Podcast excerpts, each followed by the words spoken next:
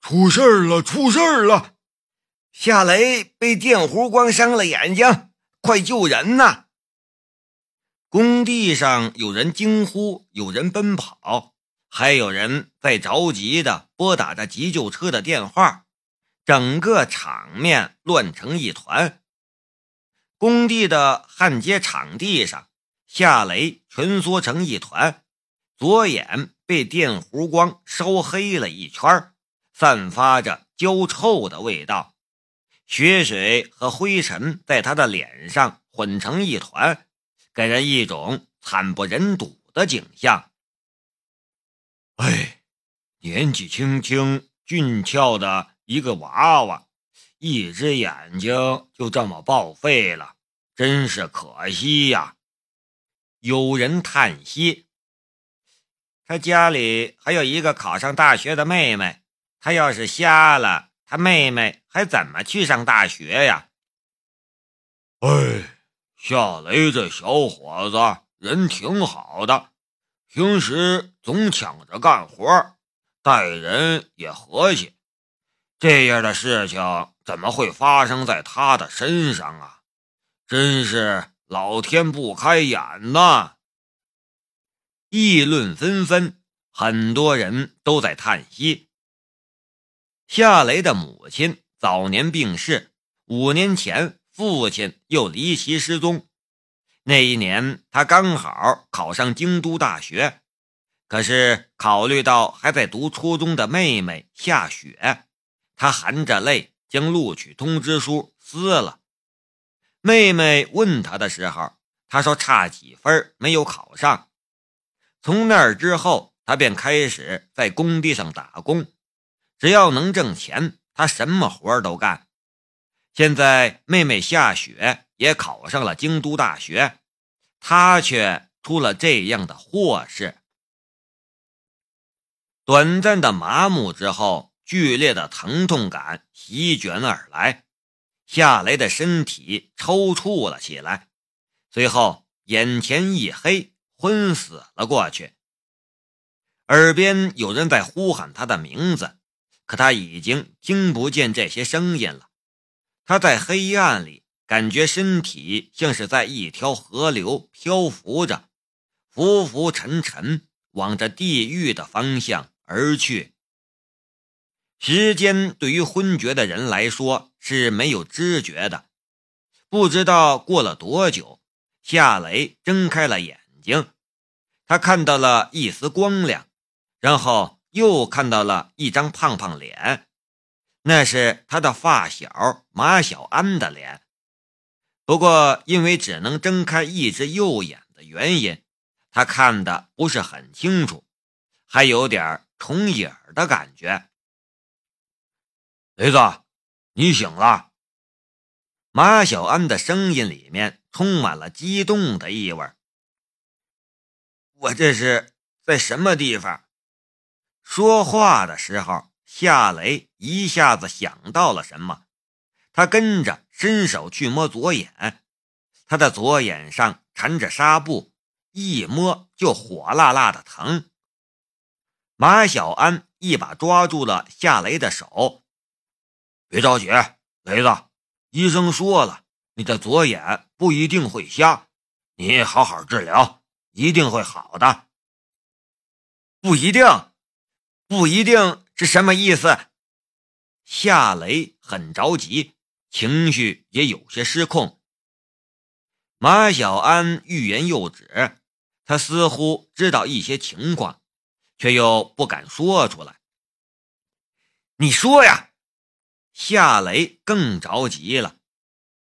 这时，从门口走进来一个中年男子，微胖的体型，一身名牌的西装。穿金戴银，很是阔气。他是建筑公司的老板陈传虎。看见陈传虎进来，马小安跟着让开了一些位置。夏雷挣扎着从床上坐了起来，打了一个招呼：“陈总，你怎么？”他的话还没有说完，陈春虎就打断了他的话。看来，你是怎么搞的？烧了一台电焊机不说，还烧了一台变压器。你知不知道，一台电焊机加一台变压器要两万多元？这还不算，耽误了工期，这损失算谁的？一股怒火顿时窜上了夏雷的心头。就在刚才，他还以为陈春虎是来看望他的，却没想到这家伙是来算账的。马小安也忍不住了，气愤的道：“姓陈的，你什么意思啊？我朋友的一只眼睛有百分之九十的几率要瞎，你他妈的居然还来说这种话，你是不是人呐？”这句话就像是一个炸雷，在夏雷的脑海里炸开，他整个人都懵了。马小安忽然意识到他说漏了嘴，可说出去的话就像是泼出去的水，怎么都收不回来了。他恨恨地看着陈春虎，这一切都怪他。这时候。陈传虎却冷笑了一声：“他眼睛瞎了，与我有什么关系？我们有雇佣的合同吗？没有吧。所以你们就算是告到法院去，我也不怕。”夏雷已经被气得脸色铁青了，牙齿也咬得咕咕响。陈传虎却还在火上浇油。我是看在你小子可怜，所以才将你送到医院来的。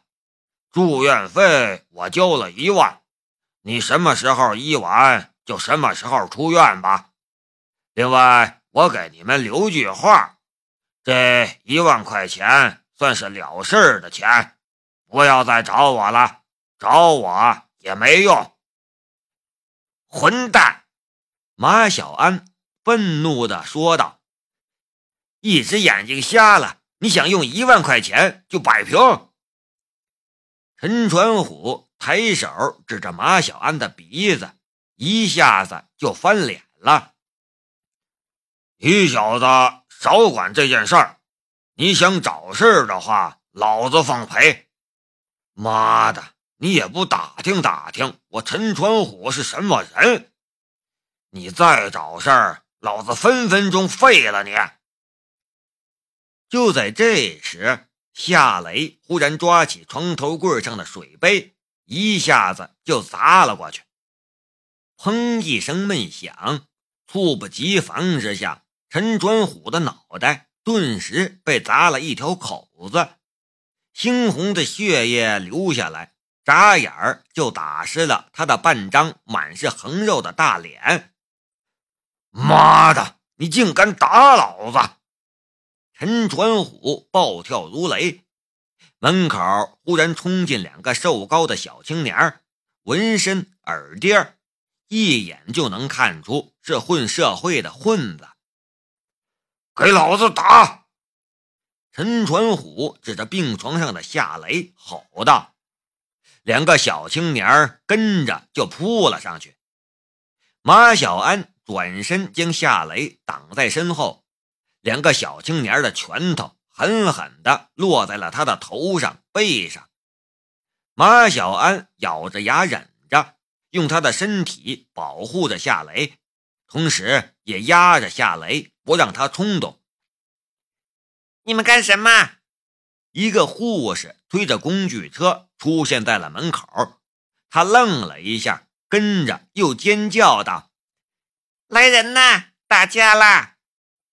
护士转身跑去叫保安了。你小子给我等着！陈传虎撂下一句狠话，转身就出了门，两个小青年也跟着他离开了。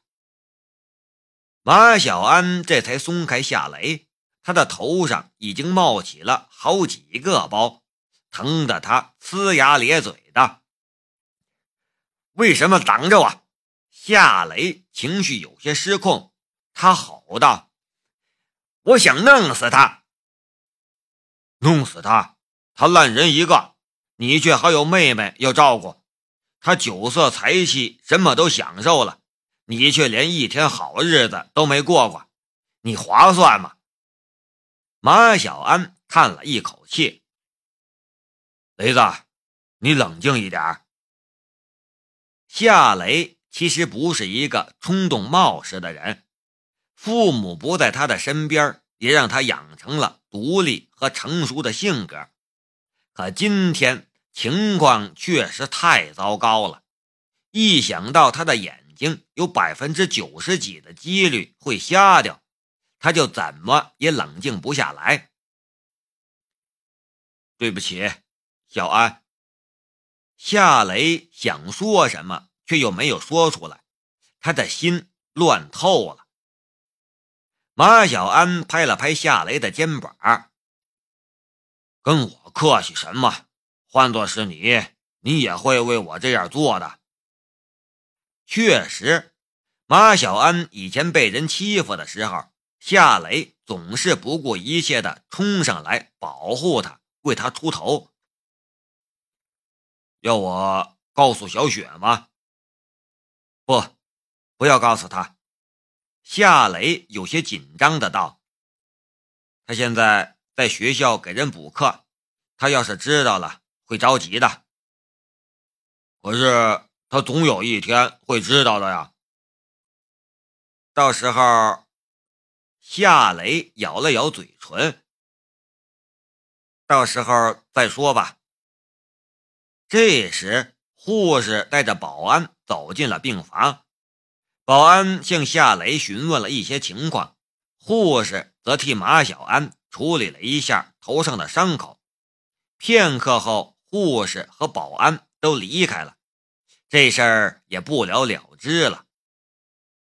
马小安一直陪夏雷，陪到夜里才离开医院。他走了之后，夏雷却怎么都睡不着。他想了很多很多，他想到了药费，想到了他的未来，还有他的妹妹夏雪。和他那个上京都大学的梦。后来倦意袭来，他闭上眼睛睡了过去。不知道睡了多久，左眼开始发痒，他也准醒了过来。